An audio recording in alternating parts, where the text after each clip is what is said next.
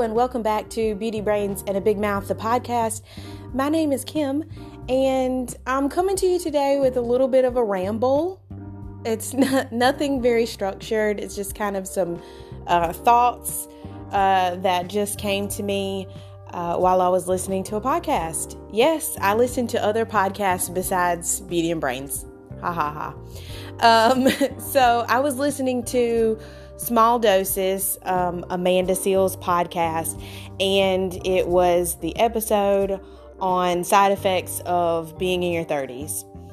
And so a lot of it was hitting, um, obviously, and I think a lot of people in their 30s would agree.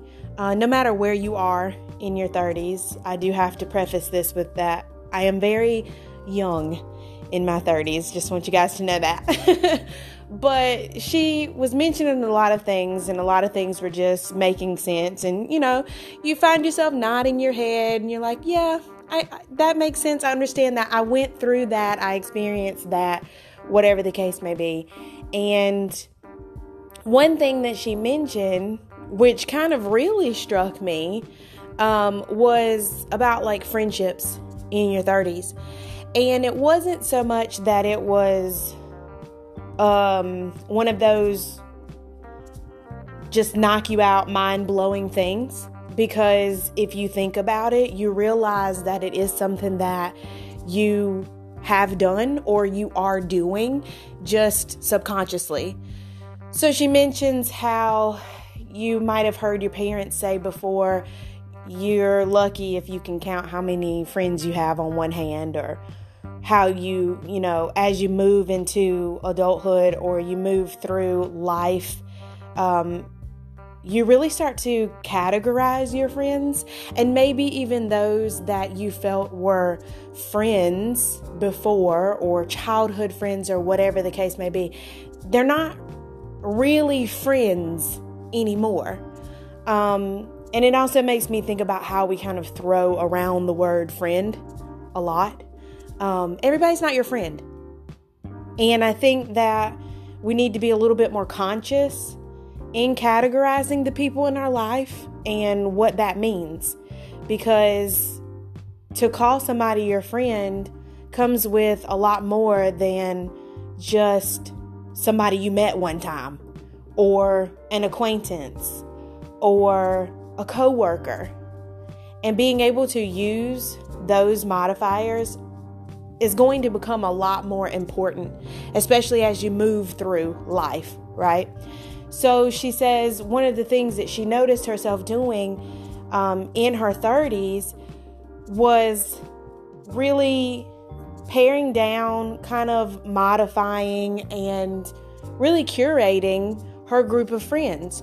You really start to categorize people under that subheading of friends. You have your friends that are good to go out with, or friends that you can talk to about serious things, friends you can go to for advice, um, you know, friends that you can hang out with on the reg, and then there's some friends that you just, you know, want to see every now and then.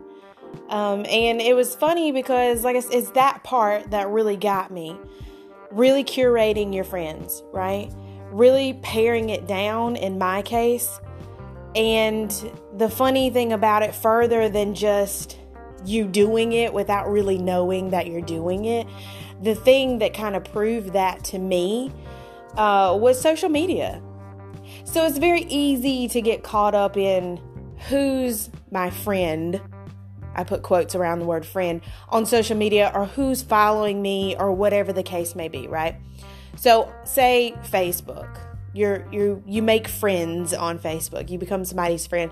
Well, the majority of the people I'm friends with on Facebook are probably people that I've known over the course of my life, you know. Um, a lot of them I would classify as classmates, old childhood friends, things of that nature. I know everyone that I'm friends with. I'm not that kind of person on Facebook. I know everyone that I'm friends with.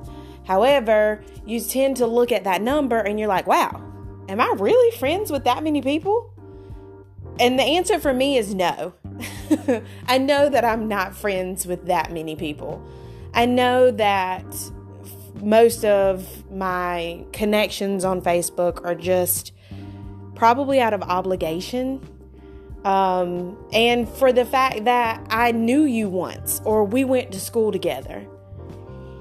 And I guess it's more just familiarity that I want to be connected with you on Facebook. Um, it could be just a little bit of nosiness in that in that first connection, you know, oh, so and so wants to be my friend. Let's see what they've been up to. You know, somebody I haven't talked to in 10, 15 years. Have no idea what they have going on or where they're at in life, but, you know, just that opportunity to see or get a glimpse into what their life is like now is intriguing. So, and I think that that's probably the thought behind accepting most of these friend requests. Uh, but if I went through and really took away everybody that really, quote unquote, was not a friend, I'd probably have maybe, not counting family, I'd probably have maybe like five friends on Facebook. you know, and then the same can be said for your other socials and things like that. So it's kind of funny because you put these platforms, or through these platforms, you cultivate these connections, and then that number grows and grows and grows. And then you look at it and you're like, wow, you know, am I really friends with that many people? Then to me, that signals, you know, well, who do I consider a friend? And so that goes back to throwing the term friend around very loosely. Um, no, I don't consider all of these people friends, right? So some of these people I would classify as a childhood friend. Like when I was a lot younger, yeah, sure, we were friends. Are we still friends? No, especially if I haven't talked to you in the last decade. So there's that. And so then you start to think about moving in your life as you get older, right? So I'm here to tell you, even though I'm very early in my 30s, your 30s are drastically different than your 20s. I'm going to tell you that right now. And anybody who just rolled their eyes at that statement, you're probably still in your 20s. But that's okay. as much as you think things don't change from that even from 29 to 30, as much as you think things don't change, they do. And you just don't realize it until you've experienced it, right? Your 20s are focused so much on, I guess, maybe building, for lack of a better word, and then kind of moving through and figuring it out, right? And I don't think you ever figure it out. Let's put that out there right now in life, you will never figure it out. No one has it all figured out. We're all just fumbling around in the dark trying to find the light switch. And that's what life is. And so I'm not going to say that once you cross that threshold into your 30s, you've completely figured it out, you've got it all together, and life is just so amazing at that point. But I think that once you cross that threshold into your 30s, you're able to shed some things from your 20s that just no longer make sense for you. Um, whether that be some insecurities, whether that be some some dreams or some aspirations that you just know aren't going to come true. Maybe they're just not for you anymore. Um, maybe it's some some naive notions that you need to let go of as well. It seems to me that once you cross over into these 30s, things just become a little bit more clearer. Your vision gets a little bit more clearer, so to say. And I say that because some of the things that you start to do in your 30s, some of the behaviors that you adopt and and just some of the things that you're doing in your everyday life become second nature.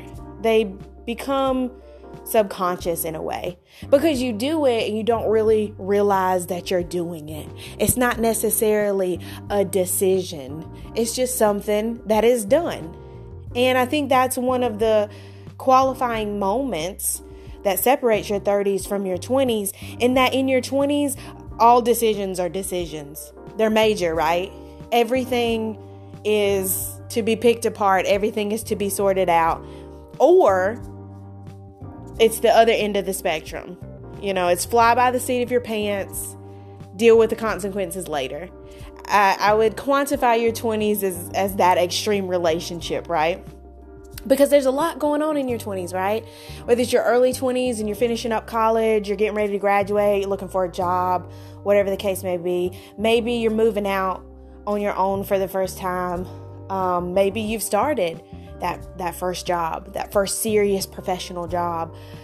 There's a lot of starts and even stops that happened in your 20s. And a lot of learning and a lot of lessons in your 20s, right? And so I can I can quantify a lot of events that have happened in my 20s on that extreme spectrum, right? It was either a major decision or I was literally flying by the seat of my pants. And I will tell you that I've had some amazing results on both ends of the spectrum. And I've also had, you know, some some crazy consequences on both ends of the spectrums. But I feel like that's just how we live in our 20s, right? And then you make it into your 30s and it's like decisions are decisions, yeah, but we're more on a middle ground, right? We're not taking things so, so serious because I think once you hit your 30s, you do have that moment where you kind of realize that things are to progress the way they're to progress. And sometimes you just have to enjoy the ride, right? but we're also not as reckless as we were in our 20s. So we're not really on that end of the spectrum where we're flying by the seat of our pants because now we got obligations, now we got responsibilities, now consequences and ramifications can be very serious, and we may not have anything cushy like we did in our 20s to fall back on. So, you come to a little bit more of a middle ground as far as your decision making is concerned. Not only that, but again, some things just become subconscious. You do certain things without realizing you're doing them. And I think that that just comes along with the growing up aspect of moving through the ages. And so, curating your friends and really quantifying who is an actual friend and how you develop those relationships or continue to nurture those relationships becomes second nature. It becomes subconscious. It's just something that happens as you move forward, right?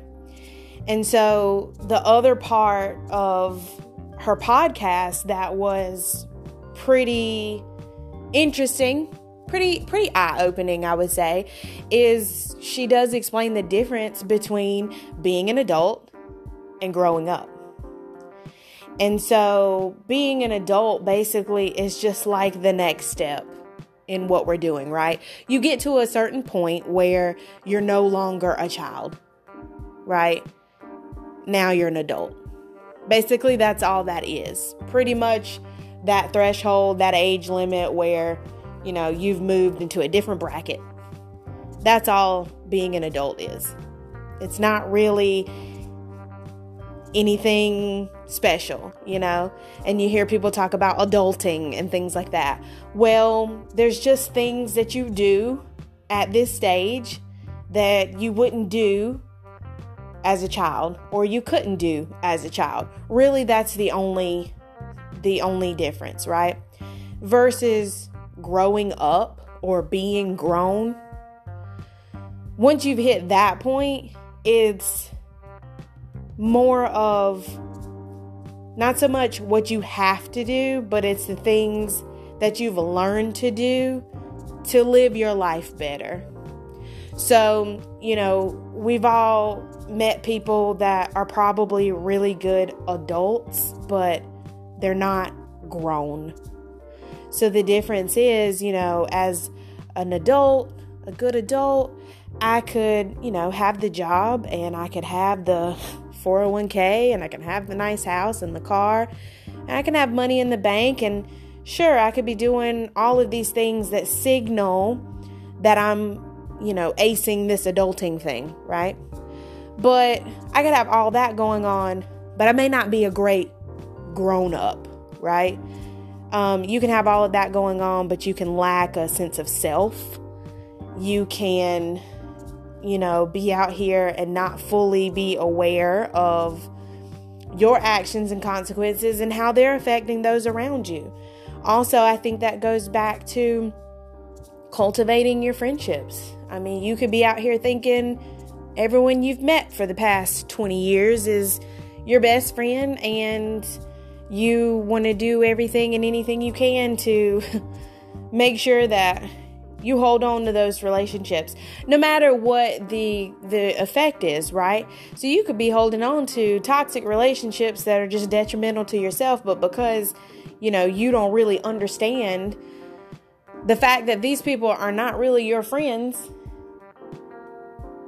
you are causing yourself harm. And in turn that's not being grown right so I think a lot of that just goes hand in hand, right? And you don't just automatically become grown when you are an adult.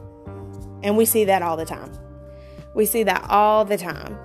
And it's not just a matter of people who are no longer classified as children still exhibiting childish behaviors, but it's in all of the other things that they are lacking as well. And the biggest quantifier of that is the fact that you're lacking these things, but you don't have the wherewithal to actually develop them. And so that's another signal that you're not grown. So there's the big difference, right?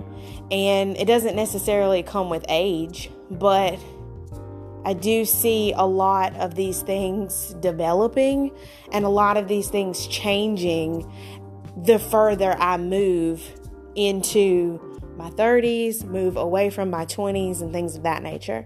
Because there are even some things, you know, about your early 20s that don't necessarily translate into your late 20s.